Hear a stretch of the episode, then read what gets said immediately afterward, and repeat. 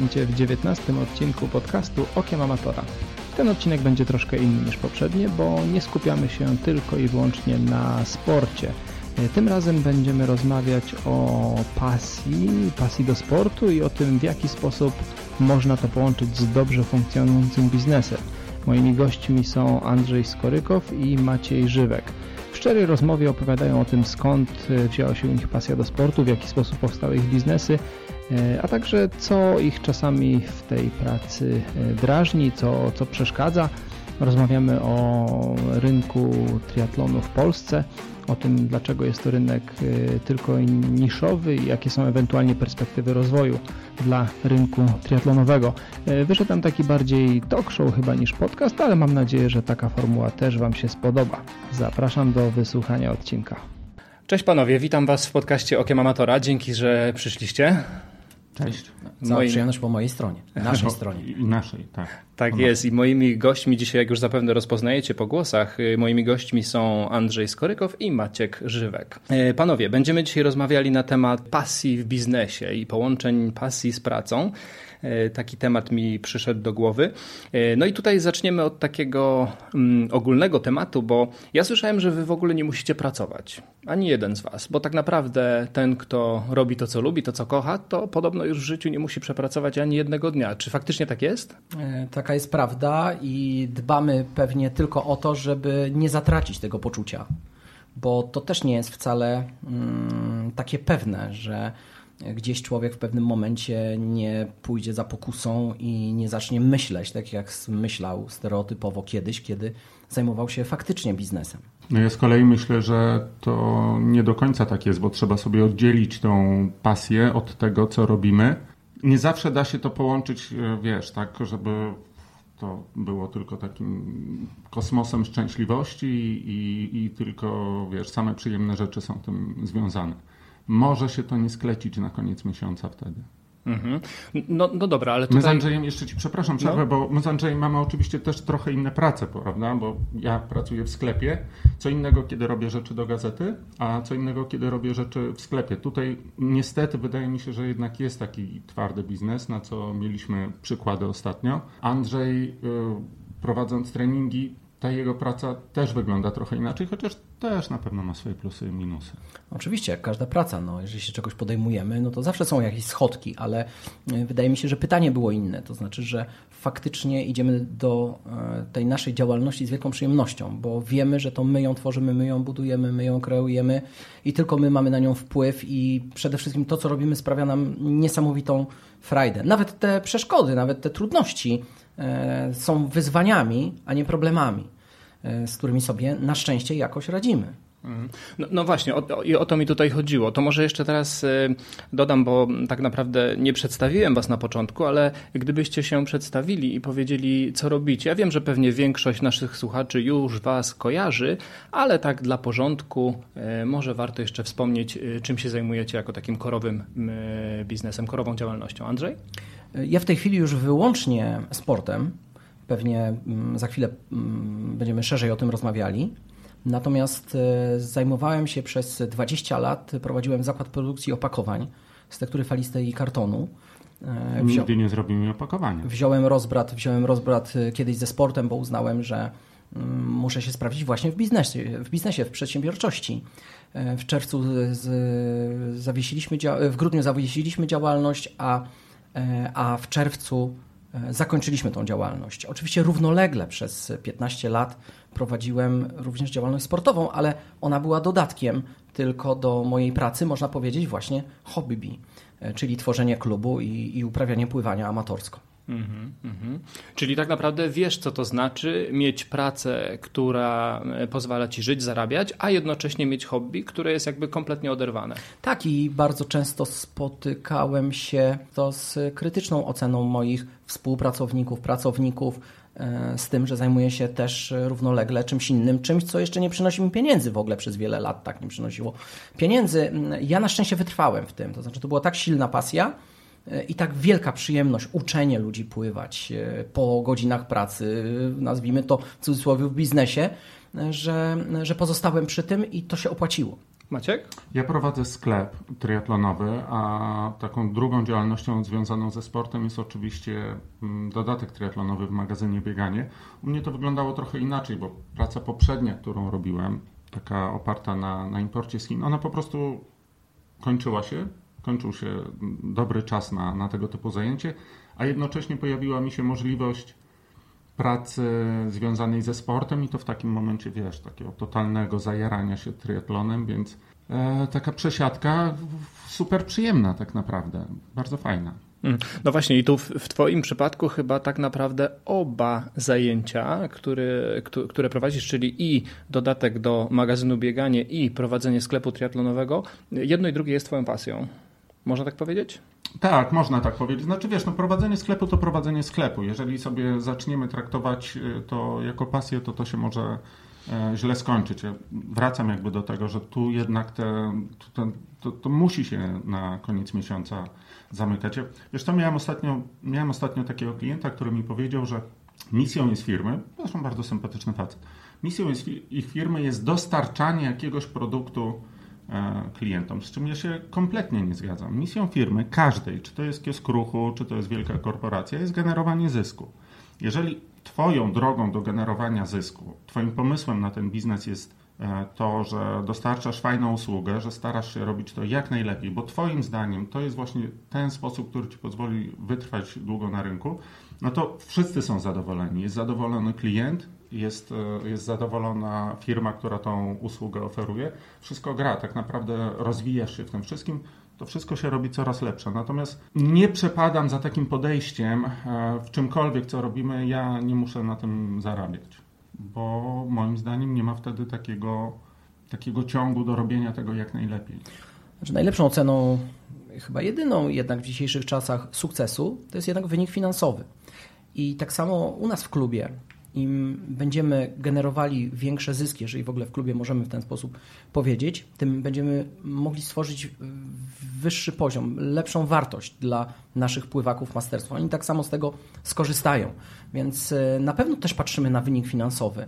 E, co prawda w klubie mamy e, taką sytuację, że jesteśmy stowarzyszeniem non-profit i nie możemy generalnie e, generować zysków, pozostawiać te zyski. musimy dalej inwestować te zyski jakby w, naszych, w nasz klub, w naszych pływaków. Natomiast w klubie ważne, w moim klubie bardzo ważne jest to, żeby oddzielić stronę biznesową od tej klubowej, tej społecznej. Ja o to dbam, e, cały czas staram się, żeby była równowaga, czyli żeby część rzeczy była komercyjnych, takich, żeby na przykład trenerzy mogli zarobić na swoją pensję, na swoje wynagrodzenia, ale również taką, żeby mogli sami uczestnicy e, naszych e, treningów, pływacy, triatloniści skorzystać z usług, które dla nich świadczymy. Na przykład zawody sportowe, organizowanie zawodów sportowych w naszym przypadku nie jest zupełnie dochodowe, E, chociaż powinno być, bo w ten sposób klub mógłby zarobić na swoją działalność. Ale uważamy, że taka jest misja klubu i takie imprezy musi klub organizować dla swoich, tym samym innych e, pływaków z Warszawy, czy z Polski, czy triatlonistów. -hmm, mm -hmm. Nie, no ja, jak najbardziej się zgadzam z tym, że e, być może tym, tym, tym celem takim samym sobie niekoniecznie jest zarabianie pieniędzy, ale raz, wynik finansowy jest tym wyznacznikiem i dwa, na koniec dnia rodzinę z czegoś utrzymać trzeba, prawda? Więc... To prawda, musisz po prostu mieć za co otworzyć ten swój biznes, czy to będzie biznes trenerski, czy sklep następnego dnia. Ja bym powiedział bardziej, że pasja to jest e, to, co pozwala ci zagospodarować tą nadwyżkę, prawda? Czy ona będzie w postaci rabatu dla klienta, wsparcia zawodnika, organizowania zawodów, cokolwiek.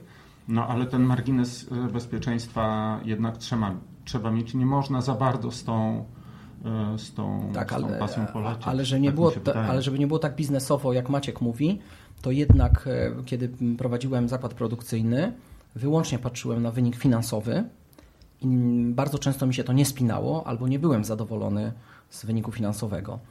E, kiedy prowadzę działalność klubową, często w rozmowach Maciek zadawał mi pytanie, kiedy realizowałem nowy projekt, a ile z tego będziesz miał?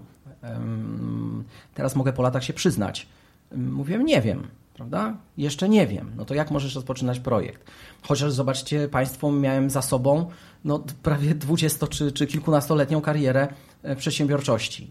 E, ale to wszystko jakoś się uzupełniało. Myślę, że również bardzo duży wpływ mm, miało wypowiedziane kiedyś zdanie mm, mojego dobrego znajomego, kiedyś prezesa Banku Handlowego Sławka Sikory, który powiedział mi kiedyś taką rzecz, że nigdy z chęci zarabiania pieniędzy nie zarobisz ich wystarczająco dużo. Natomiast jeżeli będziesz realizował w sposób wyjątkowy swoją pasję, te pieniądze same przyjdą. I ja tutaj mam coś do dodania. Taka obserwacja y, moja prywatna, y, bo Maciek u ciebie w sklepie byłem parę razy i tutaj zawsze jakiś ruch jest. Ktoś się tutaj zawsze kręci, tak? Mhm. Mimo, że ty y, jakby nie reklamujesz się jakoś tam specjalnie gdzieś tam w mediach, może od czasu do czasu w mediach społecznościowych, ale jakiejś takiej agresywnej reklamy marketingu twojego sklepu nie ma. Natomiast z drugiej strony, Andrzej, wiem, że do mastersów, gdybym chciał się dzisiaj zapisać, to takiej możliwości nie ma. Jest jakaś lista oczekujących, mogę się zapisać na listę i ewentualnie jeśli się zwolni miejsce, to y, mogę na to miejsce wskoczyć. Do czego zmierzam? Bez reklamy i bez promocji, mimo wszystko macie klientów i macie ludzi chętnych na wasze produkty, wasze usługi. Jak to się dzieje?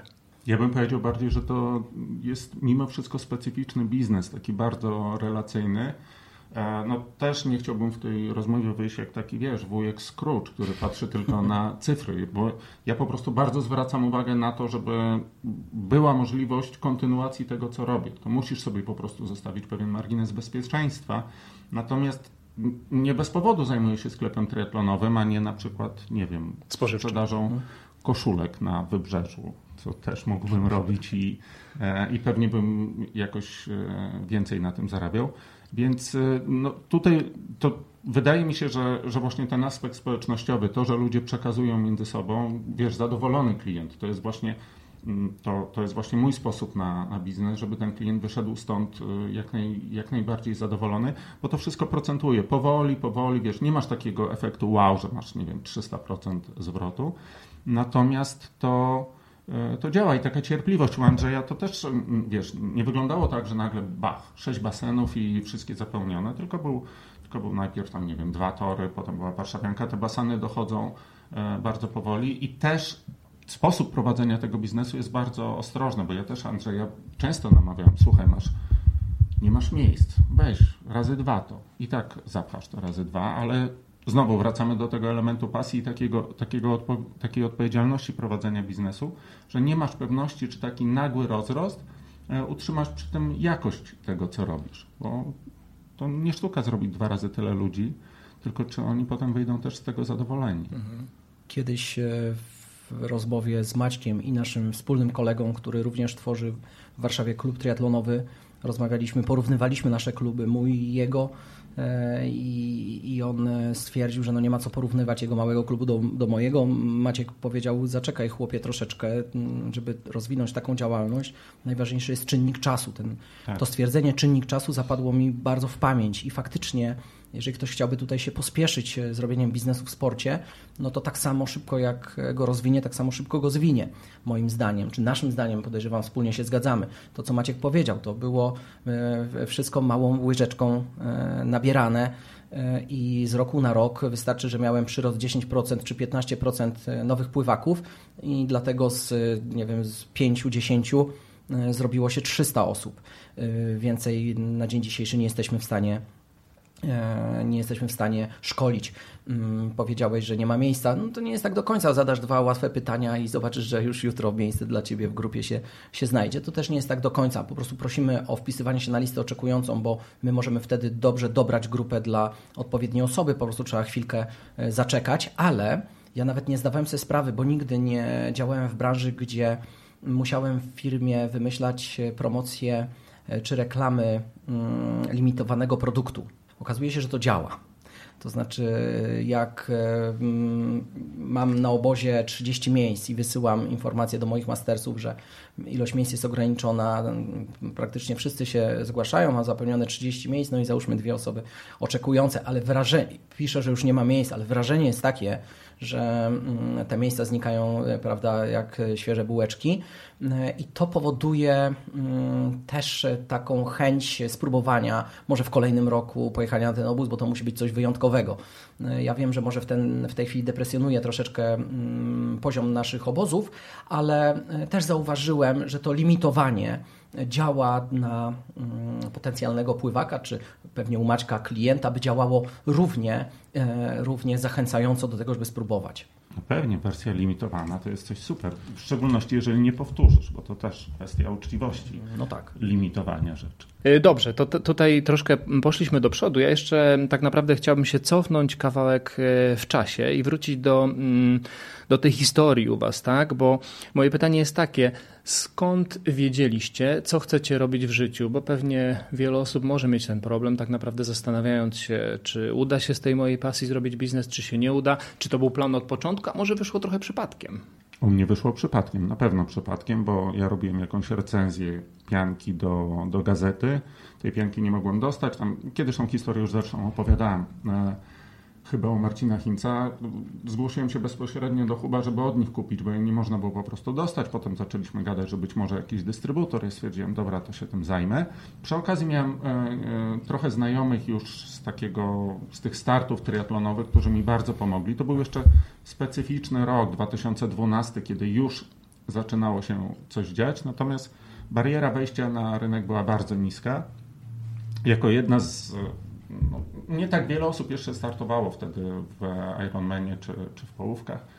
No to wiesz, wystartowałeś i byłeś fachowcem. Więc e, Marek Tronina, e, z którym współpracowaliśmy przy, przy takich e, raczej imprezach biegowych, też zapytał się mnie, czy chciałbym prowadzić ten dział triatlonowy i to się wszystko, wiesz, fajnie zgrywało. Zgrywało się też przy okazji małym kosztem, bo jakbym miał to zrobić dziś, to no to byłoby mi ciężko. Ale Maciek, cofnij się jeszcze trochę bardziej do tyłu, bo e, sam pomysł napiszę recenzję do pianki, to już jesteś na jakimś tam etapie życia, kiedy możesz mieć taką koncepcję. Mnie interesuje bardziej, skąd w ogóle to się wzięło jeszcze wcześniej.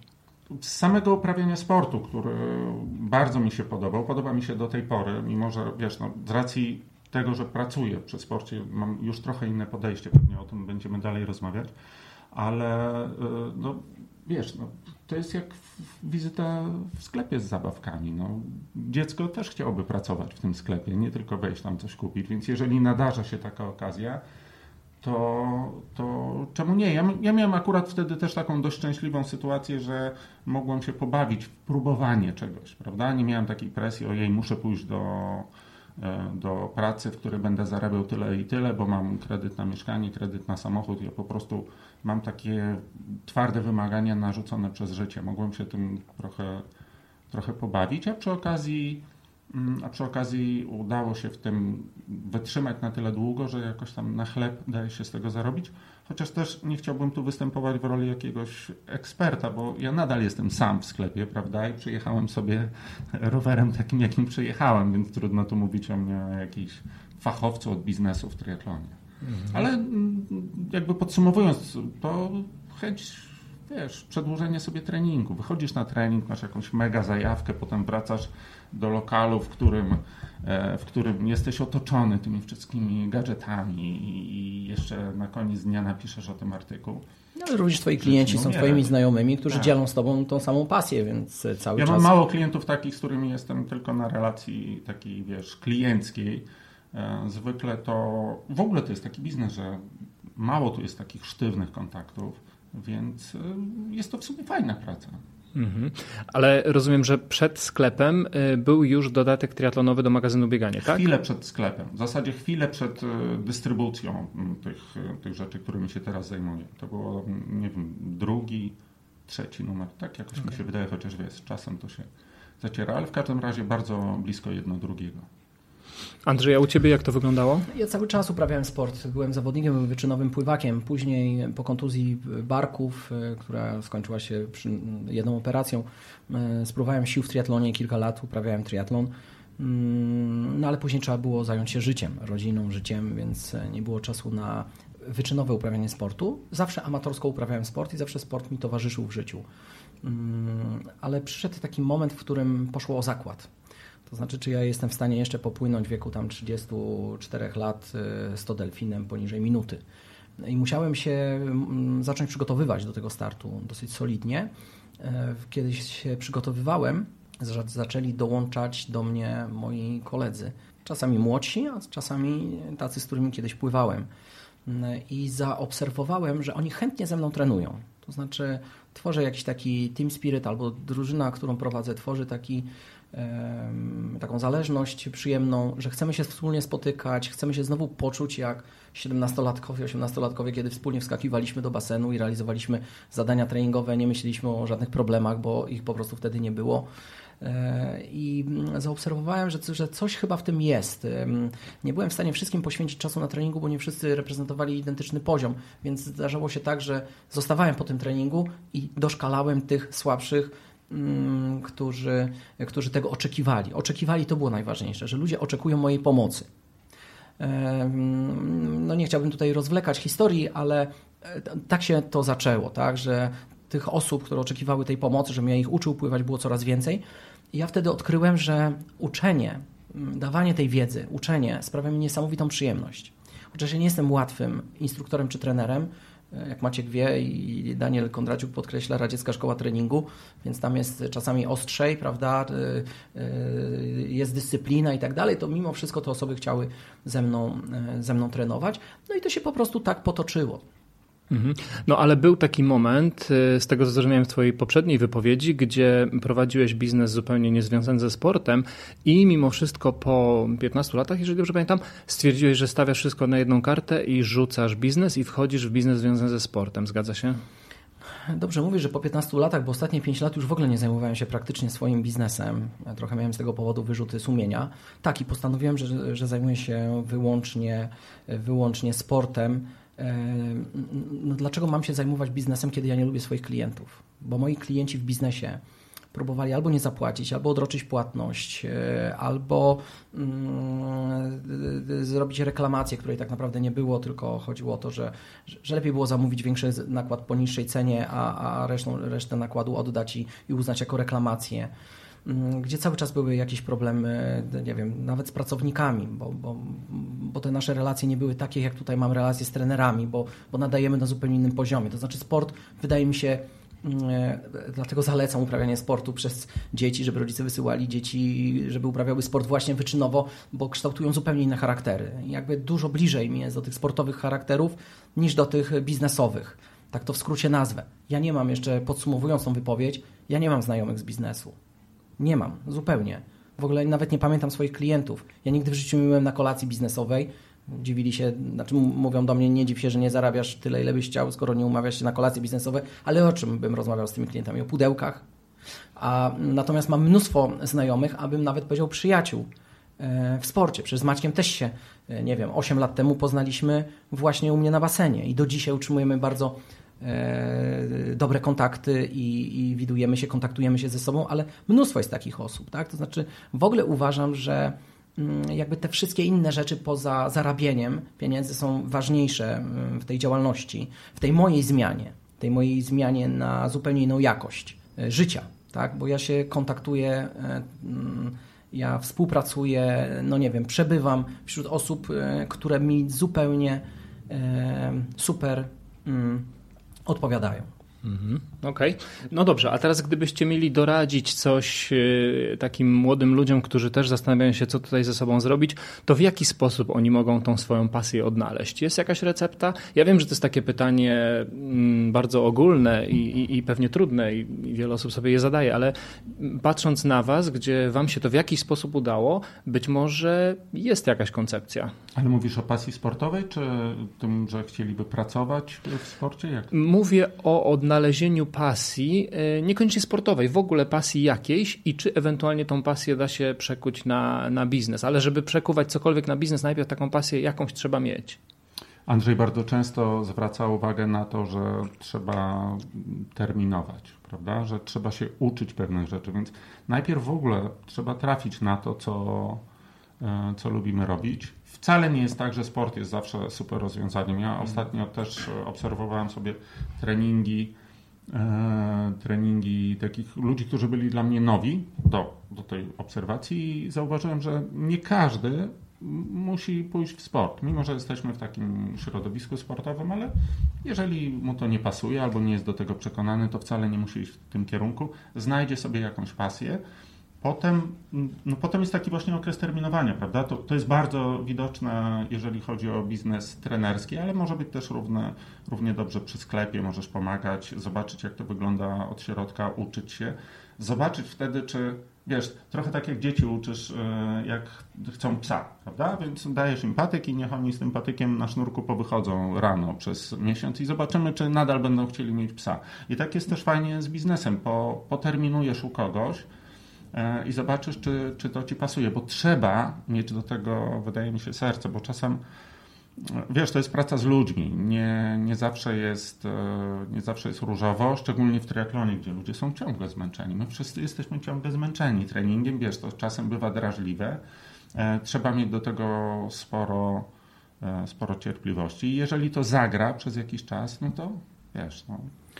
Znaczy, wydaje mi się, że jeżeli ktoś by stworzył receptę na ja nie stworzyłem przed chwilą. Na nauczenie, na nauczenie się pasji, czy na wyzwolenie w sobie pasji, czy e, no to, to naprawdę e, można by powiedzieć, że, e, że stałby się niezłym biznesmenem, bo, bo zarobiłby kupę pieniędzy. Po prostu tak, wydaje mi się, pracujemy nad tym. Wydaje mi się, że nie ma, wydaje mi się, że nie ma takiej recepty na to, żeby powiedzieć komuś w jaki sposób ma w sobie wyzwolić pasję.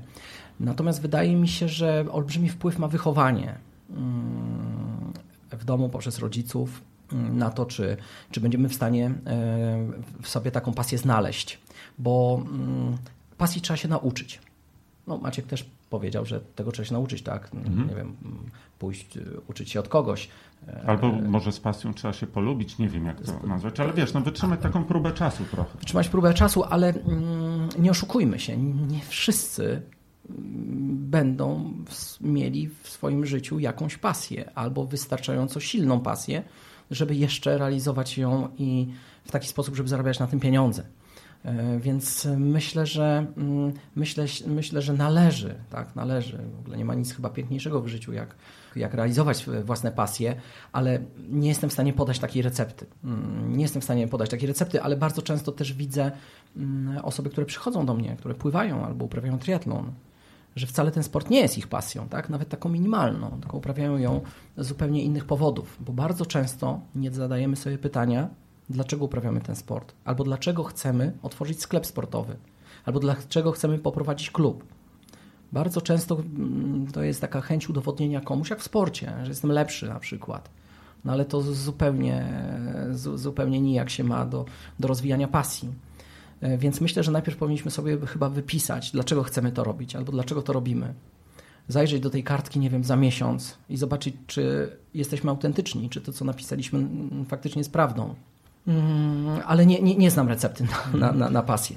Bo, bo ja wam też powiem, z czego to moje pytanie gdzieś tam wynika. Ja pamiętam, jak e, byłem e, młodym bardzo chłopakiem, to lubiłem próbować bardzo wielu rzeczy. Nie? I tak e, rodzice już też mieli trochę dosyć, bo najpierw spróbujemy sobie judo, pochodziłem 6 miesięcy na judo, znudziło mi się. Spróbujemy coś innego, spróbujemy tenisa, pochodziłem 3 miesiące na tenisa, nie, bez sensu. No to może spróbujemy biegać. No to bieganie, zakup kolcy, bieganie na stadionie trochę w tych kolcach.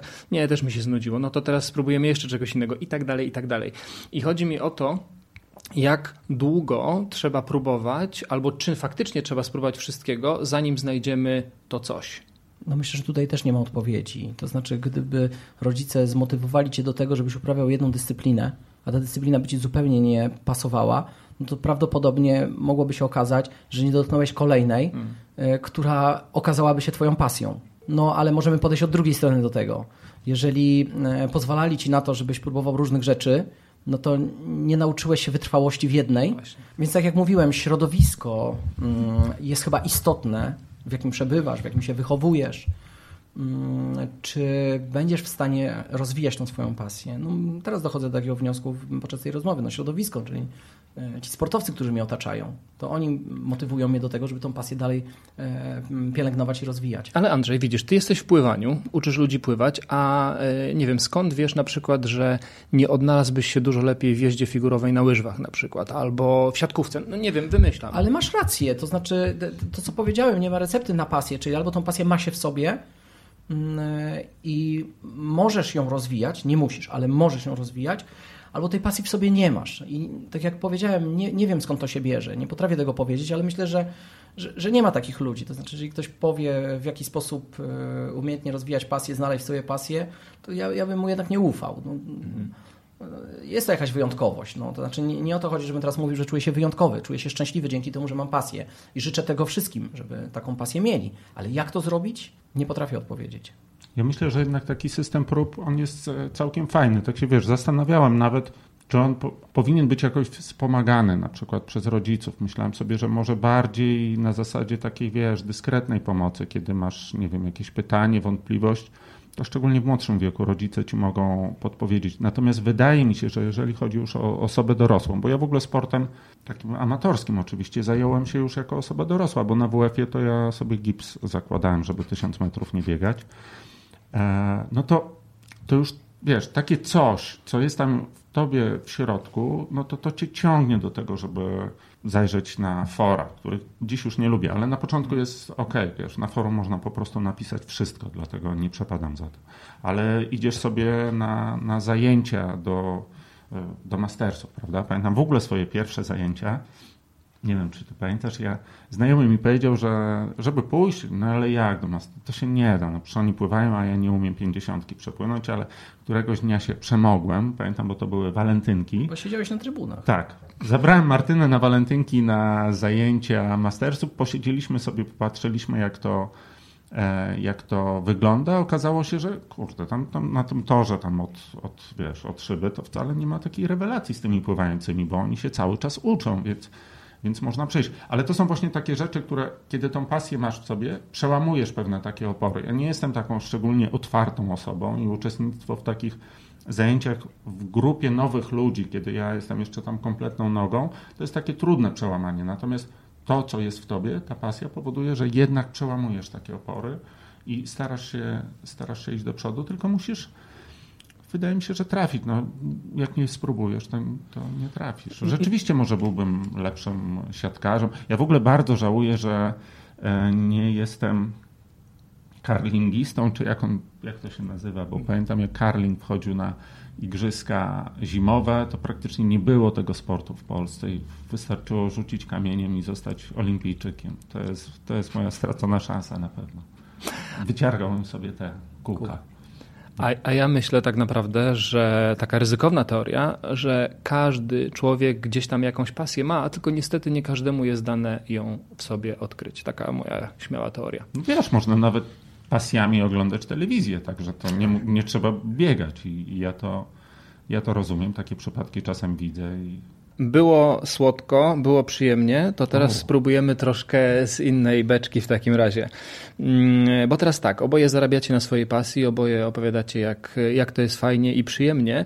Natomiast moje pytanie jest takie: czy zarabiając na pasji nie jest tak, że jesteś w pracy 24 godziny na dobę, 7 dni w tygodniu i tak naprawdę ta koncepcja work-life balance nie istnieje?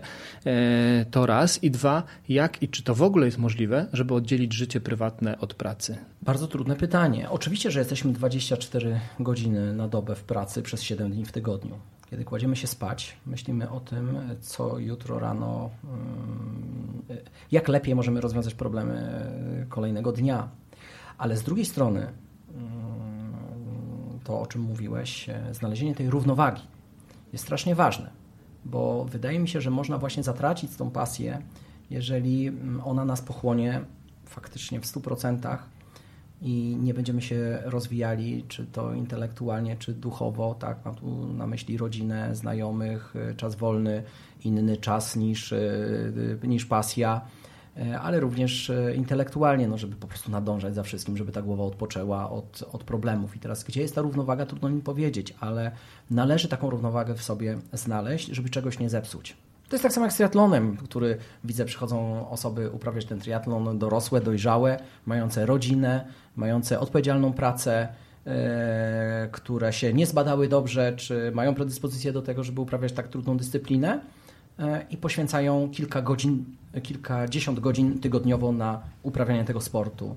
No i moje tłumaczenie, że za rok czy za dwa zawalą przynajmniej jedną z tych e, trzech rzeczy, Czyli albo im się rozwali rodzina, albo e, stracą pracę, będą mieli problemy w pracy albo będą mieli problemy zdrowotne, jakby nie docierają takie argumenty, tak? Muszą się przekonać na własnej skórze, czyli mm, musi być ta równowaga. Tak samo w naszej pracy, e, która jest jednocześnie pasją i faktycznie, o której myślimy przez 24 godziny na dobę, musimy znaleźć równowagę, musimy mieć czas na te wszystkie pozostałe rzeczy, które w życiu należy wykonywać.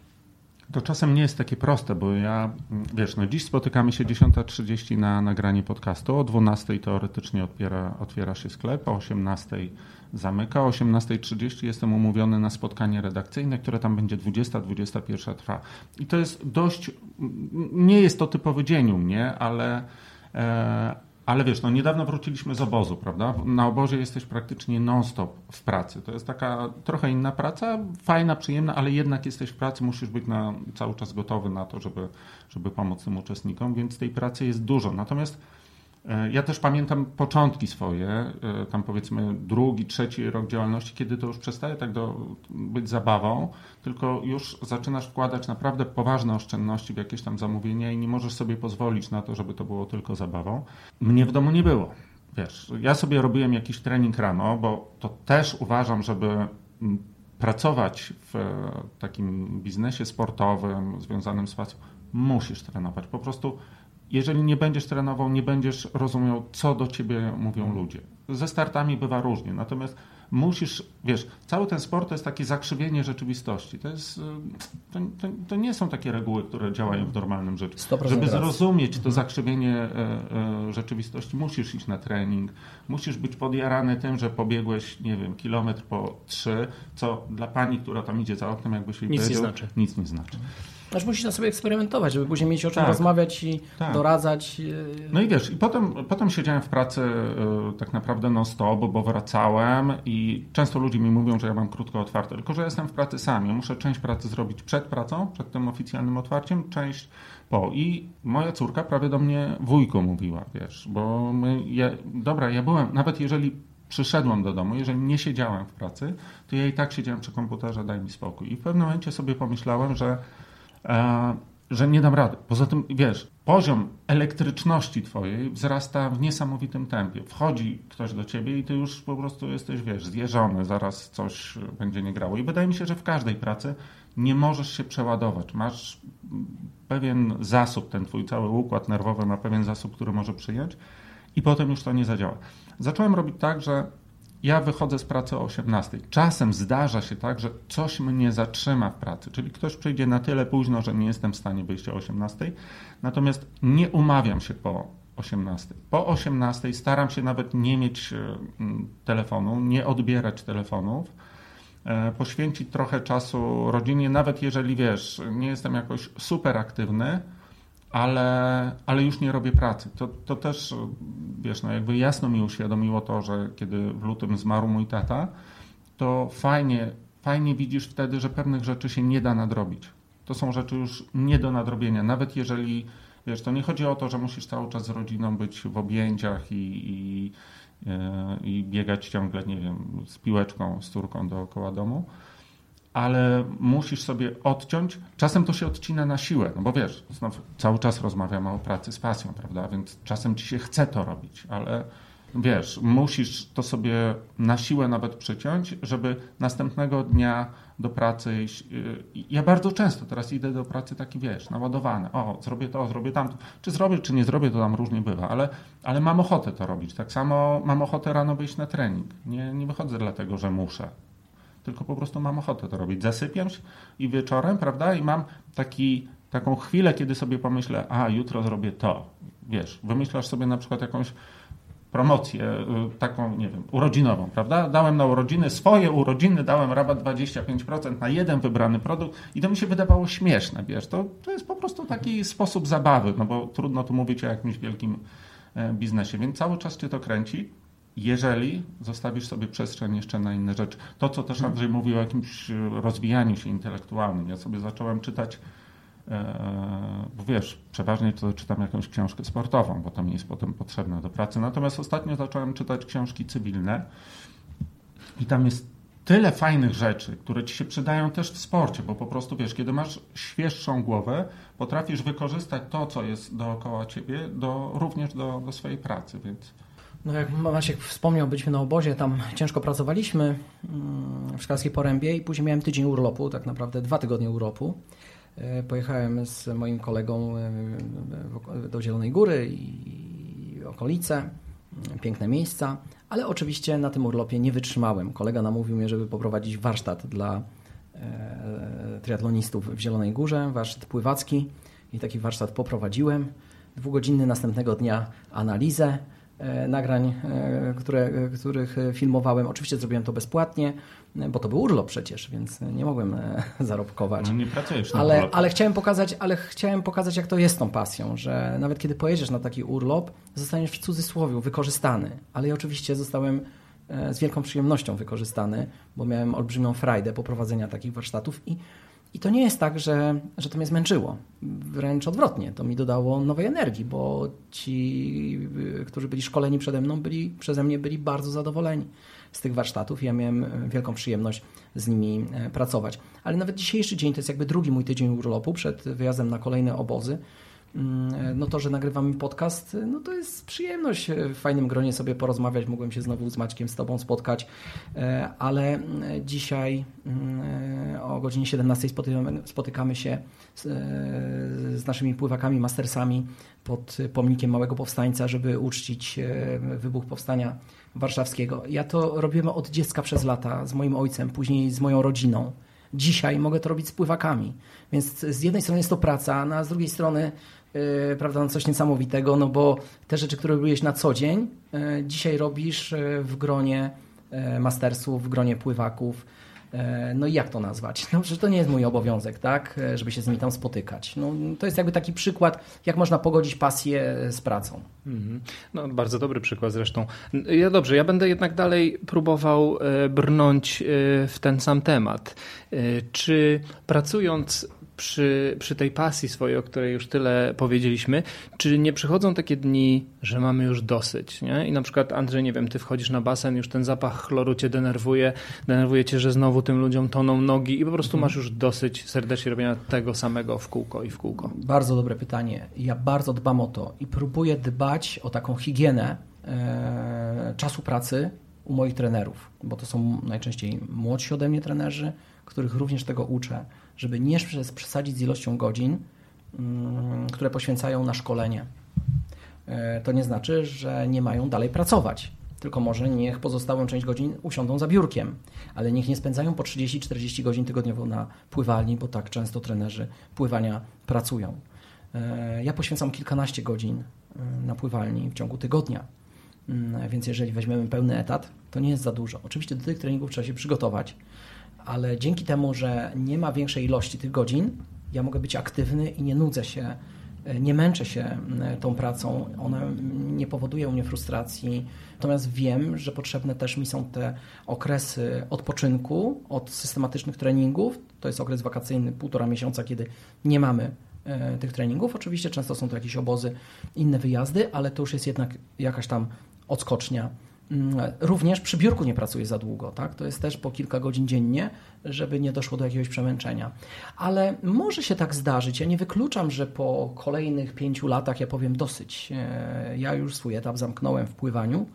Teraz e, będę realizował się w innej dziedzinie. E, kiedyś Rafał Polański zwrócił mi uwagę na taką rzecz, że mm, żeby osiągnąć maksimum trzeba poświęcić 7-10 lat na mm, działania tak? oddając się jakby. E, Gdybyśmy chcieli się nauczyć gry na gitarze, to potrzebujemy od 7 do 10 lat i już dalej nie pójdziemy do przodu. To znaczy, wszystkiego się nauczyliśmy, nie jesteśmy w stanie się więcej nauczyć i należy wtedy zmienić e, swoje zamiłowania, tak? Odnaleźć, odnaleźć jakby nową pasję, e, nową dziedzinę, w której chcemy się doskonalić. Także ja też nie wykluczam takiej sytuacji, w której powiem, na szczęście nie widzę jeszcze końca, w której powiem, należy pewien etap zamknąć. E, no nie chciałbym przegadać e, tego tematu, ale przykład Run Forest Podcast, czyli propozycji Daniela Kondraciuka, żeby realizować, e, realizować się w taki sposób. To jest oczywiście hobby, to nie jest praca. Nasz, nasz podcast sportowy. To jest też pewna odskocznia, która pozwala mi ochłonąć troszeczkę odpływania. Niby związana dalej ze sportem, ale jednak troszeczkę inna, która również pozwala mi się rozwijać mm, właśnie intelektualnie. Ja muszę się do tych podcastów przygotowywać, uczyć e, nowych rzeczy. E, Maciek, a ty nie masz tak, jak wchodzisz do sklepu, że już masz dosyć tego zapachu neoprenu, masz dosyć tych klientów, którzy przychodzą i mówią, no zobacz, mam tutaj dziurę, przy wkładaniu pianki mi się przerwała. Tak, no wiesz, to, to są takie sytuacje, które mogą tak powodować. Zapach pianek akurat y, ja sobie to w głowie zainstalowałem całkiem ok, bo mam paru klientów, zresztą na, z Andrzejem jak byliśmy na Warszawiance razem w lokalu, to, to, to też o tym mówili, że one podobno pachną gandzią. Jak wchodzili, to mówili, ojejku, ale to pachnie gandzią. I wiesz, no to wytłumaczyłem sobie, że niektórzy by tak chcieli mieć w pracy. Więc... A ty wiesz, Maczku, jak gandzia pachnie, prawda? A to oni tak mówili, jak, jak pachnie i ty mi mówiłeś, więc ja po prostu wierzę ludziom. Natomiast e, ja jestem dość asertywny, jeżeli chodzi o ludzi toksycznych e, wokół siebie i wiesz, no, ograniczam do minimum kontakty z takimi osobami, bo mamy jakby dwa sposoby na to, jak, jak powstanie nasz dzień. Wtedy, kiedy my przejmujemy kontrolę nad tym i to my decydujemy w mniejszy lub większy sposób, tak jak się to da w ogóle, kogo wpuszczamy do tego dnia, lub kiedy wiesz, drzwi są otwarte i, i wszystkie problemy e, przyjmujemy na głowę. Ja nie muszę być największym biznesmenem e, świata, ja nie muszę być najbardziej lubianą osobą świata i po prostu osoby, które dla mnie są toksyczne, ja to od razu ścinam. To mi E, to mi trochę pomaga. Wiesz, no nie zawsze się da, no, nie, nie wygonisz kogoś ze sklepu, ale przynajmniej nie wchodzę w nim w gadkę w półgodzinną. Andrzej też, e, jak, jak sobie tam siedzieliśmy w sklepie, no bo w sklepie to sobie, wiesz, tutaj to tak mało ponarzekamy, nie? Ale jak siedzieliśmy biurko w biurko, to potrafiliśmy tak sobie po, ponarzekać dłużej i on często mi mówi, a bo ty masz za dużo na, e, na głowę sobie bierzesz, weź sobie pracownika. No to sobie liczę, liczę. No dobra, pracując w branży, gdzie są trzy miesiące ruchu i te dziewięć miesięcy, to tak bywa z tym różnie, no to z pracownikiem też bywa różnie. Nie chciałbym mieć pracownika sezonowego, który wiesz, wpada i wypada. Mhm. Nie, nie jest w żaden sposób z tym związanego, związany. No a drugą metodą jest to, że po prostu bierzesz mniej na głowę. I to też bardzo pomaga w tym, żeby przychodzić takim właśnie świeższym, bardziej otwartym na problemy. To, że bierzesz udział e, też w tych swoich treningach. I mi na przykład bardzo pomaga to, jak ja jeżdżę na zawody. Wiesz, nie muszę jeździć na zawody z namiotem, już tego nie robię, bo wracałem padnięty do domu po czymś takim. Ale te wszystkie problemy z tej zakrzywionej rzeczywistości w sklepie wyglądają tak, Boże, duże dzieci, no po prostu czasem nie wytrzymujesz. Natomiast jak wchodzisz na zawody i wiesz, poczujesz tą atmosferę. Ja pamiętam, jak w Suszu były teraz te Mistrzostwa Polski, gdzie wygrywał Michał Oliwa i, i Marta Łagownik, no to wiesz, podskakujesz jak dziecko, po prostu cieszysz się z tego. E, zupełnie inaczej też rozumiesz problemy ludzi, które z punktu widzenia osoby niezaangażowanej one, one są zupełnie nieistotne, a wiesz, no, jeżeli myślisz sobie sposobem myślenia kogoś, kto za dwa dni ma jakąś ważną imprezę, do której się długo przygotowywał i tak dalej, bo impreza to jest małe piwo, ale to wszystko, co poprzedza tą, te zawody, to jest bardzo ważne. No i myślisz sobie, nie, no nie można tego zmarnować, trzeba jakoś e, z tym sobie poradzić, to to bardzo pomaga, szczególnie, że ja najczęściej pracuję znowu eliminowanie jakby toksycznych elementów z ludźmi, których lubię. Jeżeli ktoś ze mną pracuje dłużej niż rok, to znaczy, że jest, jest fajnie, to wszystko gra a, a to, to jest naprawdę przyjemne. Mm -hmm. No dobrze, no to teraz y, takie pytanie, Maciek, może zaczniemy od ciebie, y, bo tobie pewnie będzie łatwiej na nie odpowiedzieć, ale czy jest gdzieś taka granica pomiędzy idealną obsługą klienta, y, prawda, a rozdawnictwem, nie? Czy, czy trzeba uważać i się pilnować, żeby nie przekroczyć tej granicy, bo wiesz, bo pracujesz z pasją, yy, masz produkty tutaj, które lubisz i tak dalej, mówisz, że nawiązujesz relacje z klientami, że raczej starasz się trzymać z daleka od tych toksycznych ludzi. Yy, gdzie jest ta granica pomiędzy tą super obsługą, a już jakby puszczanie tego biznesu bokiem? Strasznie, strasznie trudne to jest. Wiesz, na przyszły rok nawet myślałem o tym, żeby stworzyć jasne reguły, współpracy. E, takie jasne reguły mają duże firmy na świecie. Tam jest powiedziane, musisz być tu i tu na podium, mieć takie i takie osiągnięcia i wtedy wchodzisz w pewne, e, w pewne progi wsparcia, bo wiesz, no sport relacyjny, zwraca się do ciebie ktoś, o, żeby mu pomóc i na początku roku to są takie sztywne założenia. To musi się zmieścić w takich ramach i do widzenia, bo po prostu nie pokryjesz tego zyskiem. Ja też wychodzę z założenia, że ja wolę dać rabat klientowi niż wspierać, wiesz, 15 drużyn w Polsce. No ale No wiesz, no, powiedz, że, że nie. No, zwrócił się do mnie na przykład taka z takich ostatnich spraw, to zwrócił się do mnie Kuba Czaja, który tworzy tą drużynę KM Sport i to są cztery osoby. Dla mnie cztery osoby to jest dużo. No ale wiesz, no Kuba Czaja to jest fajny gość, który zawsze pomoże ci, wiesz, służy radą, mówisz się z nim na rozmowę i tak dalej. No i generalnie wchodzisz w takie rzeczy, ale rzeczywiście powinno być to robione um, z takimi sztywnymi ramami. Ja w ogóle uważam, że wsparcie dla takiego rynku, bo to nie musi być dla zawodników, to nie musi być rozdawnictwo, to może być system rabatów, wiesz, e, to, to jest taki obowiązek. Ja nazywam to takim podatkiem od działalności. Po prostu jeżeli pracujesz w tej, e, w tej branży, to kreujesz też tą, tą taką naszą rzeczywistość. My trochę handlujemy marzeniami, czy Andrzej e, trenując ludzi, czy ja sprze sprzedając im sprzęt, bo wiesz, oglądałem sobie WTS-a i, i, patrzę na tych gości, którzy zasuwają i ja wiem, że jak sobie założę podobne wdzianko na, na swój trening czy na swoje zawody, to nawet jak będę biegał po kracznie i jeździł powoli, to ja w swojej głowie widzę się po prostu tak jak ten gość w telewizji. To jest, żeby stworzyć w ogóle system takich marzeń, musisz robić wsparcie zawodników. Musisz mieć takie, takie obrazy, które potem sobie instalujesz w głowie, że, że, to, że to właśnie ty. No.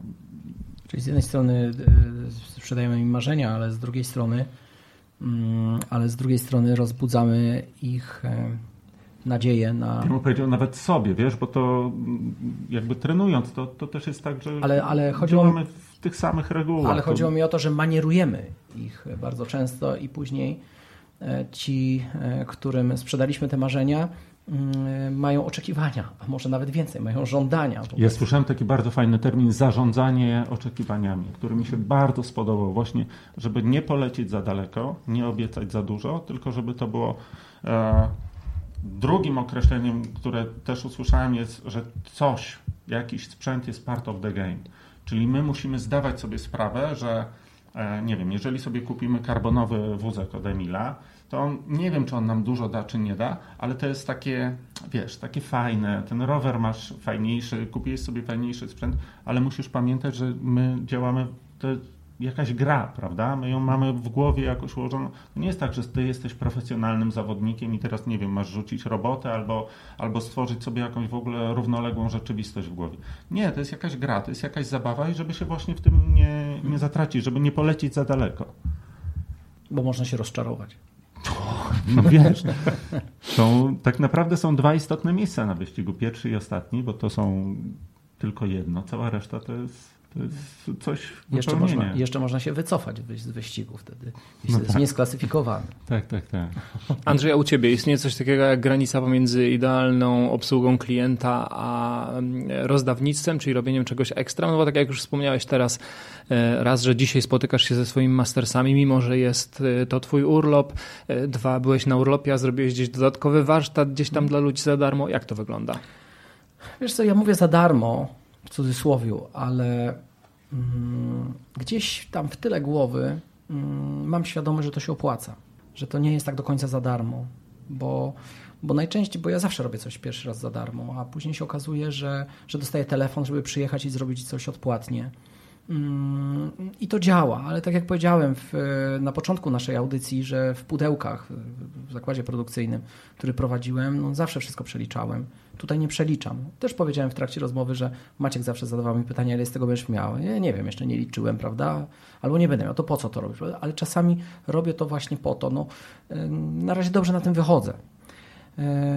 Staram się natomiast nie rozdawać, to znaczy, jeżeli ma, jest oferta, jest, e, jest oferta, ona jest rzetelnie skalkulowana. Jeżeli wysyłam ofertę na obóz, ona jest rzetelnie skalkulowana, e, ta oferta. I, i denerwują mnie pytania o jakieś upusty, prośby o obniżenie ceny i tak dalej, albo, albo denerwują mnie pytania, to mnie wypala, to mnie wypalają mnie pytania nieeleganckie, bym tak to nazwał, od moich podopiecznych, nie było mnie raz na basenie, na treningu, to wyszło, że 23,5 zł mniej mogę zapłacić za abonament, bo, bo, bo właśnie wtedy mnie nie było, miałem poważny powód, bo byłem, nie wiem, na e, wyjeździe służbowym na przykład, prawda? Nie wiem, jak ja mam reagować na, na, takie, na takie pytanie.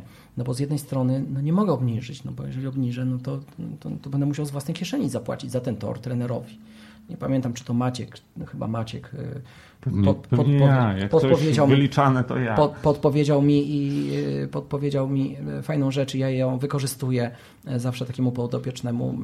Pytam go się, zaczekaj chwilę, ale ja się najpierw zapytam trenerki, czy mogę im mniej w tym miesiącu zapłacić, bo E, bo ty nie możesz dopłacić do pełnego abonamentu, prawda? Oczywiście to są jakieś tam sporadyczne rzeczy, wyjątkowe, ale one mm, frustrują, powodują taki niesmak e, jakiś, bo ty się starasz, ty dużo dajesz. Tak? Ja, ja nie mam jakichś złotych pakietów srebrnych, że jestem dostępny jako trener 24 godziny na dobę, bo to uważam, że to jest chore, po prostu to jest chore. Ja jestem na treningu i ze mną na treningu można wszystkie rzeczy załatwić, ewentualnie chwilę po treningu i nie trzeba się ze mną konsultować 5 razy w tygodniu, bo to nie najlepiej jakby świadczy.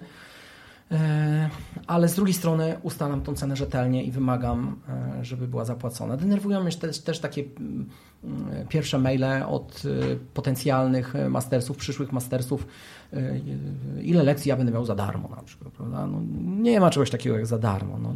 Prawda? No ktoś musi za to zapłacić. Dlaczego mają płacić mastersi, którzy pływają u mnie 10 lat, za to, że ty będziesz miał miesiąc za darmo? Tak, jak nie ma sprzętu za darmo, ktoś za niego musi zapłacić. No, dokładnie. No, ja jakby nie, nie rozumiem, ale ja też trochę jestem z innej epoki, też trochę, trochę nie rozumiem. Więc, więc nazwijmy to tak. Z jednej strony nie ma u mnie rozdawnictwa, ale wiele rzeczy trenerzy robią za darmo. Nie wiem, pierwszy czerwiec, y, y, zorganizowanie Dnia Dziecka na Warszawiance, mm, różnego rodzaju eventy, czy właśnie organizacja zawodów, czy, czy różnego rodzaju warsztatów, czy treningów open water. Nie wiem nawet, jak to skalkulować, więc wolę sam idę popływać, więc e, wolę nie kalkulować, zrobić masowy spend, e, pobawmy się tym treningiem, niż go kalkulować i za wszystko brać pieniądze. Ale z drugiej strony, tam gdzie trzeba zapłacić, tu należy zapłacić i nie dyskutować. Tak? To jest jakby taka moja filozofia trochę etyka prowadzenia biznesu, kiedy po prostu wychodzisz z założenia, że ten biznes ma być dobry, prawda? Więc e, to, że ty zrobisz coś za darmo, jest po prostu wliczone w to, co robisz, bo to jest e, rodzaj takiej kompleksowej usługi, która działa, natomiast część rzeczywiście, e, część rzeczy musi być zapłacona i no to Akurat triatlon jest taką dyscypliną, gdzie sprzętu jest mnóstwo. Nie opłaca się doić klienta. Premier Pawlak kiedyś mówił, że owieczki się strzyże, a nie goli, czy mhm. w każdym razie, że wiesz, no to, to tak naprawdę powinno być e, prowadzone w sposób równoważony. Nie opłaca się przywalić jakiejś ceny, która zniszczy tego klienta, bo on po prostu nie wróci. Więc to jest normalne, że stara się, żeby on był jak najdłużej na rynku, żeby był z tego jak najbardziej zadowolony, bo zadowolony klient wraca. I to jest najtańsza forma reklamy, jak, jaką tylko się da zrobić. To, to co Andrzej mówi o, o takim powszechności wszelkiego rodzaju systemów rabatowych, e, to no, rzeczywiście bywa trudne, bo to jest tak, jakby ktoś chciał powiedzieć, że ta praca, którą dla niego wykonujesz, nie jest warta tyle, co byś chciał, tylko ona tak naprawdę jest chyba trochę słabsza, więc on da trochę mniej. Natomiast myślę, że mało z tych osób byłaby przygotowana na to, że w momencie, kiedy idą po wypłatę w pracy, pracodawca z nimi negocjuje. No, 2700, ale wiesz, może 2500 w tym miesiącu. Damy radę, albo chociaż 150 urwi. Bo wyszedłeś godzinę wcześniej. Ja myślę, Maciek, to o czym ty mówiłeś i e, Andrzej zresztą też, to w biznesie się nazywa po prostu inwestycja. Tak? To, to nie jest dawanie czegoś za darmo, tylko to jest inwestycja. Tak jak e, u ciebie mm, zrobisz coś tam za darmo, ale nie rozumiem, wróci. tak wiesz, plus minus e, to ta inwestycja musi się zwrócić. Jedna się zwróci, druga się nie zwróci, a, a sprawia przyjemność. To też jest inwestycja troszkę tą swoją higienę biznesu, mhm. bardzo, higiena pracy, bardzo fajnie Andrzej powiedział, że ta higiena pracy jest mega, mega ważna. Dobrze, panowie, na zakończenie jeszcze takie pytanie na temat rynku triatlonowego w Polsce. Czy na triatlonie w Polsce można zarobić?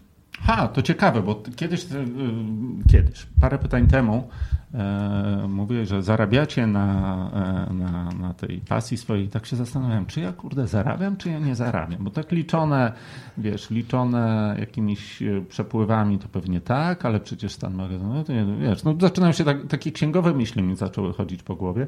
Ale wydaje mi się, że tak, że daje się, że daje się na tym zarobić, pamiętając o tym, że to jest dyscyplina niszowa, że to jest małe, nie mając zbyt imperialnych myśli, bo tu zawsze mi się kojarzy sklep Guru, który też był kierowany pasją, prawda? Tam naprawdę oni robili mnóstwo, mnóstwo fajnych rzeczy, e, robili zawody, robili dużo spotkań, dużo wykładów i tak dalej. Sami uprawiali triatlon. Tak, także naprawdę to smutna wiadomość, kiedy, kiedy oni, oni się zwinęli. Zresztą nie jako, nie jako jedyni, bo, bo wcześniej był Endoshop w Warszawie i tak dalej. Natomiast, no wiesz, no musisz pamiętać, że pracujesz w małym biznesie. Jeżeli o tym zapomnisz, to z tym zarabianiem może być krucho. E, w triatlonie też jest tak, że tu jest dużo takiego szumu i dużo takiego wow, prawda? Bardzo łatwo się w to wkręcić, po prostu bardzo łatwo. E, są artyści, wiesz, wielu z swoich klientów to są dobrze zarabiający ludzie, więc kiedy wiesz, przychodzi do ciebie prezes jakiejś firmy i kupuje piankę, to mówisz, Jezu, świat przede mną stoi otworem, ja mam takich bogatych klientów, oni zaraz zostawią mnie wszystkie swoje pieniądze i ja w ogóle muszę sobie jakąś komórkę na ten hajs wybudować. Będą zostawiali przez najbliższe 10 lat. Co najmniej. Ale to tak wcale nie jest. Jeżeli, wiesz, jakby trochę podchodząc z, ze świadomością tego, jak dużym sportem jesteśmy, to wydaje mi się, wydaje mi się, że tak. W ogóle są pewne segmenty rynku, które rosną. Mi akurat chodzi też po głowie e, nagranie takiego programu z prezentacji o tym, jak wygląda rynek e, e, triatlonowy w krajach, w krajach anglosaskich akurat, co tam się zmienia. No i jedną z y, mocniej rosnących, bo nie wszystkie y, segmenty branży rosną, multisportu, bo tam jest to ujęte jako multisportu, to jest nie tylko triatlon, to są usługi trenerskie i różnego rodzaju obozy. To stało się kategorią od y, ubiegłego roku, jest już na tyle istotne i ma na tyle istotny wpływ na całość tego, co się dzieje w biznesie, że stało się już kategorią taką e, podsumowań. Mm, ja nadal widzę rynek triatlonowy jako bardzo mały rynek. Mm, I gdybym próbował koncentrować się na tym rynku, to nie wiem, czy spiąłbym swoje działania finansowo, czy udałoby mi się dalej kontynuować e, działalność. Może tak, ale w zdecydowanie mm, bardziej ograniczonym stopniu. Dlatego od zawsze podchodzę z mastersami w taki sposób, że prowadzę zajęcia i treningi pływackie. Jeżeli triatloniści chcą w nich uczestniczyć, to zapraszam. Będą mieli tylko same korzyści, a nawet większe korzyści niż e, trenowanie pływania w grupach triatlonowych. Tu pewnie e, kilku słuchaczy prowadzących kluby triatlonowe się oburzy, ale niestety takie jest moje przeświadczenie i z każdym mogę na ten temat dyskutować, że tak jest. My metodycznie uczymy pływać. Mm, ci nasi pływacy e, najczęściej wychodzą zdecydowanie wyżej albo wykonują lepszą progresję wyników niż pływacy, niż triatloniści trenujący pływanie w klubach triatlonowych. Ale również wynika to z, również wynika to z prawidłowej metodyki e, szkolenia tych osób. To znaczy uczymy pływać różnymi stylami, e, uczymy wykonywać nawroty, uczymy w ogóle czym jest pływanie sportowe triatlonistów. Dlaczego to robimy? Dlatego, że triatlon jest dyscypliną na rok, dwa, maksymalnie trzy. Nie uprawia się tej dyscypliny dłużej, a jeżeli się uprawia, to są to wyjątki potwierdzające regułę. W związku z tym to jest zbyt krótki okres dla mnie, żeby szkolić zawodnika albo mm, inwestować w zawodnika, e, który będzie przychodził do mnie tylko rok. Mam mastersów, mam triatlonistów, którzy stali się mastersami. Dawno zapomnieli o tym, że przyszli do mnie jako triatloniści, którzy pływają u mnie 10 lat, a nawet dłużej. I jakby o takich zawodników mi najbardziej, na takich zawodnikach mi najbardziej zależy. E, pływanie jest masowym sportem, często niedocenianym w Polsce również jako masowy sport, natomiast jest masowym sportem, niestety triatlon jest niszowym. I my z założenia uczymy pływać pływaków i triatlonistów, ale jesteśmy sekcją, czy jesteśmy klubem pływackim. Bo jednak uważam, że mm, ciężko wyżyć z triatlonu, ale Maciek jest też najlepszym przykładem e, sklepu, taki, sklepu, który, sklepu który, mm, który e, dobrze sobie radzi na rynku, ale kilkakrotnie podkreślał, że jest w tym sklepie sam. On nie ma pracowników, on nie ma specjalisty od zakupów, on nie ma specjalisty od reklamacji itd., tak itd. Tak e, podejrzewam, że przede wszystkim myśli, jak minimalizować te koszty mm, i dzięki temu jest w stanie e, generować zyski, bo e, branża no nie jest, rynek nie jest duży. To jest tak samo jak wczoraj, przedwczoraj i w ostatnich dniach czytam komentarze, mm, które mnie w jakiś sposób obrażają, że nie udostępniam na swoich profilach y, wielkiego sukcesu Karasia, który w wyjątkowo szybkim tempie pokonał potrójnego Ironmana. ale to też pokazuje, że no nie przeceniajmy tej dyscypliny w Polsce. Ona po prostu nie jest popularna i te spektakularne, faktycznie spektakularne sukcesy interesują wyłącznie bardzo wąską grupę społeczną w Polsce. Bo kilka tysięcy osób, które uprawia triatlon, no to jest bardzo wąska grupa społeczna i powinniśmy mieć, jeżeli myślimy o triatlonie jako o biznesie, to powinniśmy mieć tą świadomość.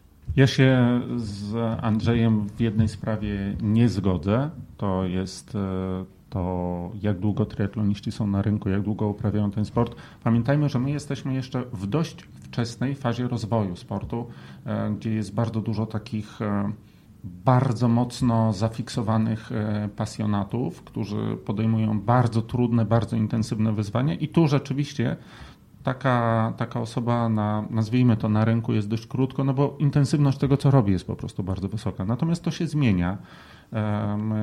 To znowu wrócę do tego, co, co mi chodzi po głowie. Mam nadzieję, że już tam niedługo nagram tej, tej analizy rynku, że spada, e, e, spada ilość osób biorących udział w długich takich wyzwaniach, natomiast rośnie na krótszych dystansach. I to jest kluczem, bo kiedyś w bieganiu robiłem taką z kolei niemiecką analizę i tam było, znaczy niemiecka w sensie autora, bo to, to bo to było sporo rynków i rzeczywiście amator walczący z Ironmanem to są dwa lata, taki tak zwany socializer, czyli taki, który bierze udział w zawodach, bo, bo biorą udział znajomi, ale w dobrym sensie tego słowa, bo po prostu lubi w ten sposób spędzać czas, jest przynajmniej 7 lat e, na rynku i to myślę, że my w tym kierunku też idziemy.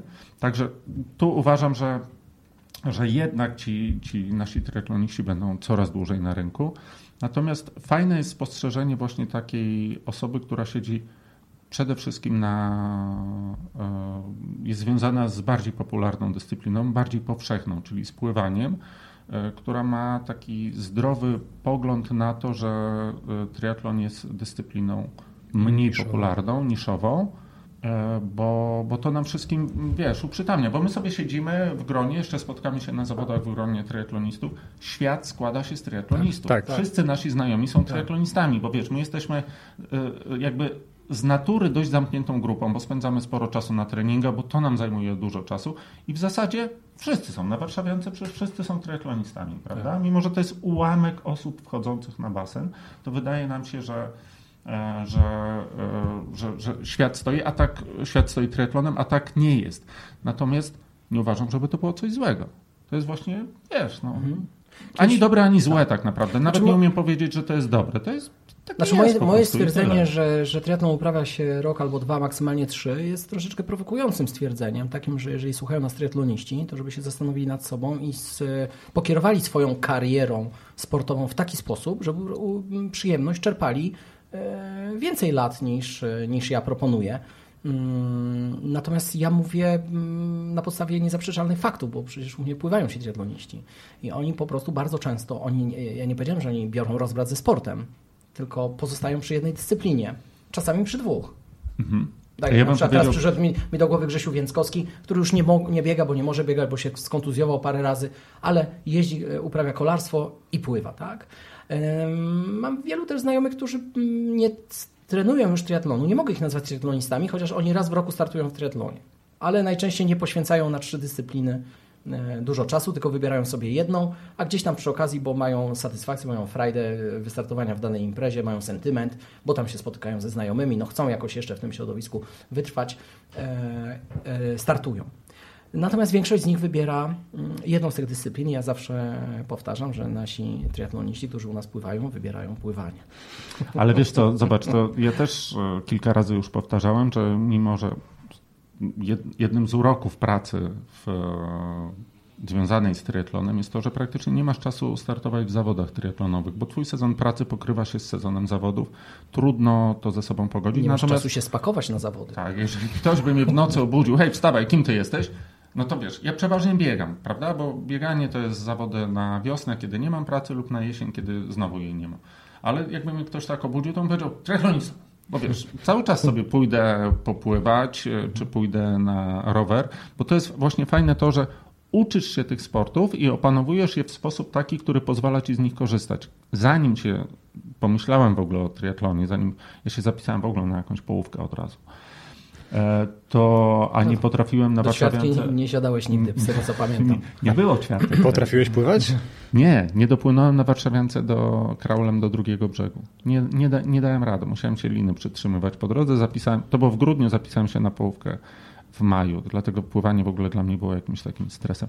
Natomiast połowa triatlonistów postąpiłeś. No, no tak, tak, wiesz, no tak. No, ale to, jest, to są uroki młodości. Ale założyłeś piankę e, Posłuchaj, Kuba i okazało się, że mogłeś pływać w nieskończoność. historię, ale efektem tego, tych tam kilku lat treningu jest taki, że nie wiem, pojedziemy sobie nad jezioro i widzisz, o fajna wyspa i ja mogę wejść do wody, popłynąć na tą wyspę i wrócić, wiesz, mogę sobie zebrać się ze znajomymi, pojechać, nie wiem, od tak, wstałem z ławki i pojedę na 100-kilometrową jazdę na rowerze, nawet jak na ten rower nie wsiadałem 3 miesiące. Po prostu otwiera ci się mnóstwo, mnóstwo różnych możliwości, takich, których siedząc w jednej dyscyplinie tylko raczej, wiesz, no, nie miałbyś szansy skorzystać, znaczy, spróbować. To pokazuje, jak e, triatlon tak naprawdę spopularyzował pływanie open water. Tak. Osoby, które tak, nigdy tak, w życiu tak. nie weszły do wody, gdyby nie zaczęły uprawiać triatlonu, nie mówiąc już o pływaniu w otwartych akwenach, okazało się, że po jakimś czasie to pływanie tak im się spodobało, mhm. nie mają już szans na uprawianie triatlonu, e, zaczynają startować w zawodach open water. I coraz większa ilość organizatorów, już nie tylko my w Polsce, tylko za naszym przykładem, e, idą w kierunku organizowania e, równoległych biegów dla zawodników startujących w piankach i bez pianek. Już kilka takich imprez w tym roku poza naszą e, się odbyło. Nie mówiąc już na, o tym, co się dzieje na świecie, że wiele imprez jest e, tak organizowanych, żeby można było startować w piankach i startuje tysiące osób.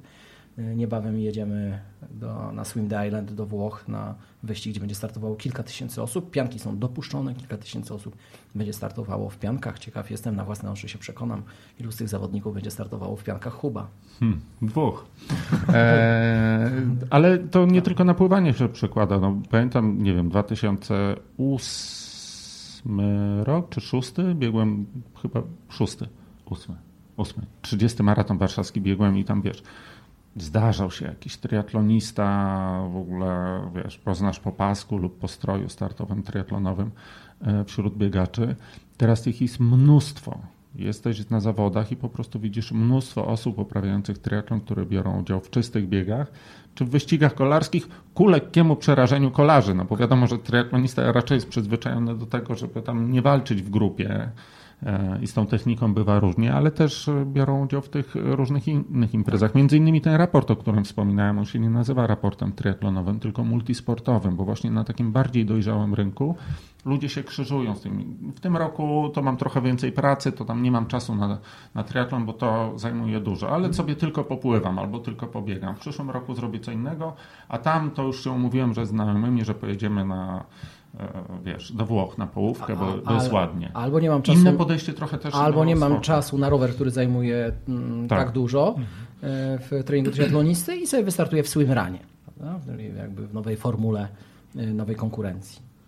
Ale wiesz też wracając do tego, co mówiłeś wcześniej odnośnie dystansów i dłuższych i krótszych, to, to samo powiedział mi Filip Szołowski na podstawie danych, które oni zbierają w ramach tego cyklu Garmina, że on widzi, że z roku na rok liczba osób startujących w jednych ósmych e, i w ćwiartkach rośnie w przeciwieństwie do tych zawodów dłuższych, a właśnie nawet e, co więcej jedna ósma jest coraz bardziej popularna nawet na rzecz jednej czwartej. Bo ja uważam, że przyjemność ze startu jest taka sama z długiego i krótkiego, natomiast natomiast czas potrzebny do przygotowań drastycznie się różni. No bo wiesz, z Ironem, e, po co masz startować w Ironie e, po raz piąty? Albo po to, żeby awansować na Hawaje, albo po to, żeby mm, nie wiem, pobić jakąś życiówkę. Natomiast występ dla samego występu to jest za trudne. To jest po prostu za trudne, zbyt mocno cię to kasuje.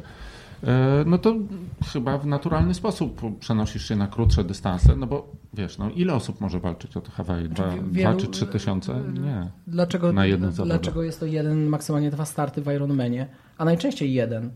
E, dlatego, że Ironmana robi się najczęściej niestety dla splendoru. Gdybyśmy, Lub jako wyzwanie. No. Gdybyśmy no. mieli, gdybyśmy ustanowili, że mm, startujemy w Ironmanie, ale anonimowo i jest zakaz e, pochwalenia się ukończeniem, pochwalenia się koszulką finisher, y, podejrzewam, że y, ta frekwencja na zawodach Ironman byłaby y, drastycznie niższa. Ha, no takie czasy, no przecież ty też występujesz na Facebooku coraz częściej już chyba. Nie? No, ale widziałeś, ale przepraszam, widziałeś moje sukcesy, chodzi o to, że nie mam sukcesów, tak? To występuję, ale, ale jakoś nie widać moich Właśnie, sukcesów sukces, na Facebooku. Sukcesów nie pokazujesz.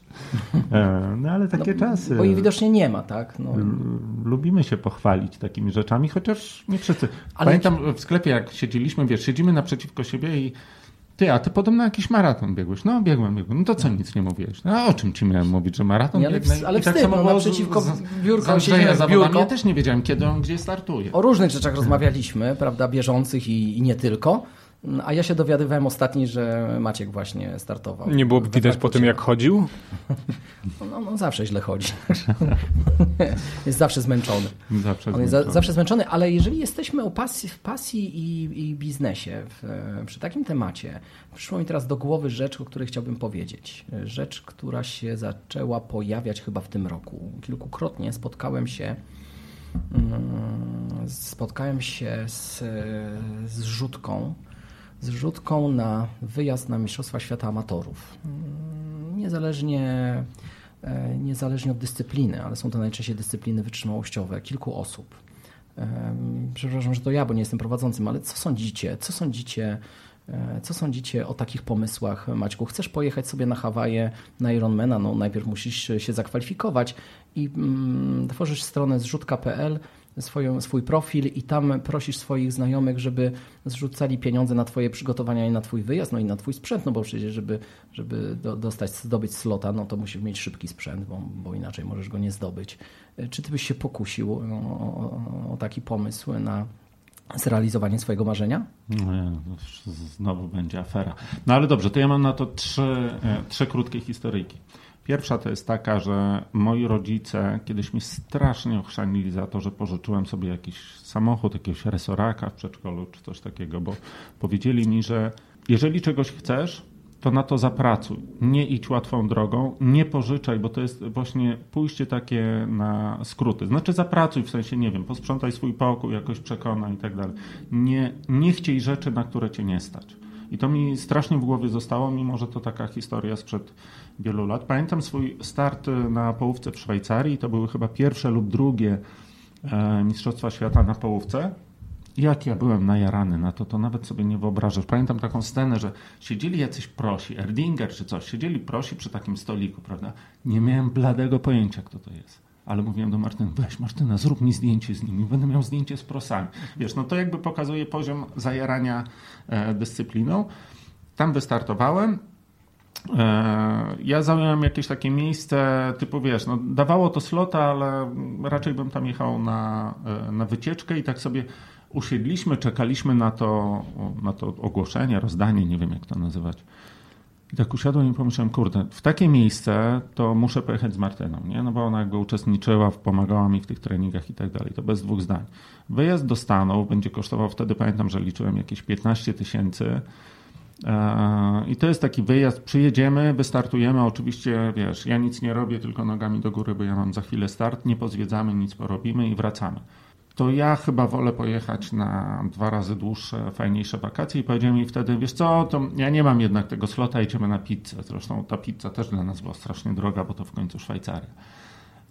I jestem dzisiaj bardzo zadowolony z tej decyzji. Ale miałeś tego slota, czy nie czekałeś? E, nie czekałem, w ogóle miałem. E, mogłem go odebrać, ale zdecydowałem, że, bo jakbyśmy zostali, Martyna by w ogóle, wiesz, powiedziała, że na bank tam pożyczymy, coś zrobimy, jedziemy. Natomiast ja pomyślałem, że to, e, że to, że to chyba nie jest najlepszy pomysł, że jest jeszcze sporo innych no rzeczy wtedy, do zrobienia. Wtedy jeszcze nie było zrzutki może PL.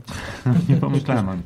No i trzecia historyjka Kamil Nagórski, który zdobył kwalifikację na Hawaje, która jest w ogóle mega trudna. Ja uważam, że to są rzeczy, które się bierze, bo to się drugi raz może nie, e, nie przytrafić. Nie wziął teraz w Hamburgu. No bo z tego, co ja nawet z nim rozmawiałem przed, e, przed jego wyjazdem, jakoś tak właśnie nieszczególnie był przygotowany finansowo do, do tego wyjazdu. Czy to jest odpowiedź na Twoje pytanie? Ale nie do końca, bo, bo y, nie wziął i to dobrze, że nie wziął, czy to niedobrze, że nie wziął? Myślę, że mi się podoba taka decyzja, bo ona jest bardzo trudna. Ja nie wiem, czy ja bym nie wziął slota nawet z jakichś dalekich rolldownów na Hawaje, bo Hawaje to jest rzecz, która przyciąga do triatlonu zdecydowaną większość osób z nas. Kiedy my e, triatlon po raz pierwszy, kiedy się z nim spotykamy, zwykle to jest jakiś obrazek z Hawajów, tym bardziej, że awans, wiesz, pamiętam Zbyszek Mazurczyk awansował z trudnej kategorii z czasem 10 z kawałkiem. Teraz musisz prawie dziewiątkę łapać na tych niemieckich zawodach, żeby awansować, więc jest to bardzo trudne. Bardzo trudno jest powiedzieć nie, tak mi się wydaje. Znaczy Maćku, to znaczy wziąłbyś tego slota na Hawaje i od tego samego dnia byś się zastanowił, jak tutaj zarobić na wyjazd na te Hawaje. Ja bym, dokładnie, jest, ja bym tak, dokładnie tak zrobił. To też tak? jest rozwiązanie, oczywiście, bo to potrzeba matką wynalazków, wiadomo. Bo ja teraz y, miałem pierwsze lekcje golfa w Zielonej Górze y, na Kalinowym No Pole. widziałem a propos Facebooka. Dzięki, dzięki Maćkowi Gołąsce. No ale wiesz, to nie są sukcesy. No, pierwsze uderzenia są bardzo nieporadne w, w tego golfa. Ale okazało się, że to nie jest tania dyscyplina. I właśnie zastanawiam się nad Tam to pole podobno jest po... tanie. Tak, tanie, tak więc jak tutaj koło Warszawy bym chciał realizować nową pasję, no to musiałbym na tą pasję zarobić, a myślę, że dużo łatwiej by może było właśnie założyć zrzutkę.pl i poprosić moich znajomych, żeby mi pomogli w realizowaniu swojej pasji na kije przynajmniej. Ale wiesz, że zrzutkami bywa różnie, bo pamiętasz zrzutkę na tą bieżnię gimnastyczną, wcale nie poszło tak łatwo, nie poszło chociaż łatwo. poszło. Nie poszło łatwo, ale nie zbieraliśmy, zbieraliśmy pieniądze dla klubu sportowego, dla, dla dzieci, ale nie poszło faktycznie łatwo. Ale się udało. Y, no właśnie, ale wiesz co, ja jeszcze bym odpowiedział na twoje pytanie a propos tej zrzutki. Mm, no to gdybym zdobył slota na Hawaje i teraz y, pomijając fakt, czy mnie stać na Hawaje, czy nie stać, to y, ja nie mam nic przeciwko temu, żeby zrobić taką zrzutkę, ale po zdobyciu slota. Czyli ja już coś udowodniłem, jestem wart, żeby tam pojechać, dałem radę, no i teraz zorganizowanie finansowania to jest gdzieś tam ten drugi krok. Ja myślę, że nie ma w tym nic złego. No dobrze, ale żeby wziąć tego slota, to musisz zapłacić za jedne zawody i od razu zapłacić za tego slota. Za slota, ty już tak. jesteś tam tak trochę umoczony finansowo i dopiero zaczynasz się rozglądać za finansowaniem. To mi przypomina jednego z dystrybutorów, który zrobił super promocję swojego produktu, natomiast zabrakło mu na zatowarowanie. W zasadzie też mógłby zrobić zrzutkę, bo coś w rodzaju takiego no nie, no to wiesz, to idąc, crowdfundingu. To, to, to, idąc dalej, no ja mam marzenie, żeby znowu pojechać sobie do Azji na miesięczny taki pobyt, ale nie stać mnie. No, czy ja mam zrobić zrzutkę, bo na samolot już mam, tylko tam miesiąc pozwiedzać, żeby... Ale żyjemy w czasach no. zrzutki. Nawet drogi są robione ze zrzutki, są dofinansowane z Unii. Nie, roz... Niczego się nie finansuje w sposób normalny, taki organiczny. Nie, no musimy oddzielić jakby zawodowy sport od amatorskiego. Amatorski sport po prostu musimy sami sobie zarobić. Bo to jest nasza pasja, na którą musimy po prostu zarobić. A przy okazji też fajny margines bezpieczeństwa, żeby nie popłynąć. Po prostu ja nie widzę nic złego w tym, że na niektóre rzeczy nas e, nie stać. Bo nie stać cię być może pojechać, nie wiem, do Czech na zawody, na Hawaje, czy kupić sobie super rower czasowy. Ja mam na przykład dość proste rowery, swoje, dwa no, o tym to nie mówię, bo to jest taki, którego nawet. W tym nie... rozmiarze to trudno wiesz. E, ale wiesz, nie mam z tym problemu, że na niektóre rzeczy y, mnie nie stać, bo jest naprawdę milion rzeczy do zrobienia w życiu, które są fajne. Książkę za 30 zł kupisz, która jest mega fajna. Wiesz. Także kwestia pogodzenia się trochę z takimi, e, z takimi rzeczami. Nie da się też dążyć do takie dążenie do perfekcji, do doskonałości, do osiągnięcia wszystkiego najczęściej kończy się rozczarowaniem. Więc y, Wiesz, to jest, to jest, trochę, to jest, trochę, to jest trochę tak, jak e, jedna ze znajomych podesłała mi mm, przykład influencerów, którzy mm, doszli do tego, że wynajęli piękną willę, żeby móc robić codziennie zdjęcia w ładnej scenerii. Hmm. Tylko okazało się, że gdzieś tam nie, nie starczyło już później pieniążków na utrzymanie tak, tej willi i popadli w jakieś długi. Ale rozumiecie o co mi chodzi, że no, trzeba mierzyć siły na zamiary. Dobrze, panowie, rozmawiamy już dobrze ponad godzinę. E, myślę, że będziemy powoli zmierzać do końca. Tym bardziej, że kolejka przed sklepem robi się coraz dłuższa. E, za chwilę mogą się zacząć jakieś protesty, ale już nie chcielibyśmy tych klientów dłużej przetrzymywać. Także ja Wam bardzo, bardzo dziękuję za dzisiejszą rozmowę. No i mam nadzieję do usłyszenia. Do usłyszenia, bardzo dziękuję. Dziękuję bardzo.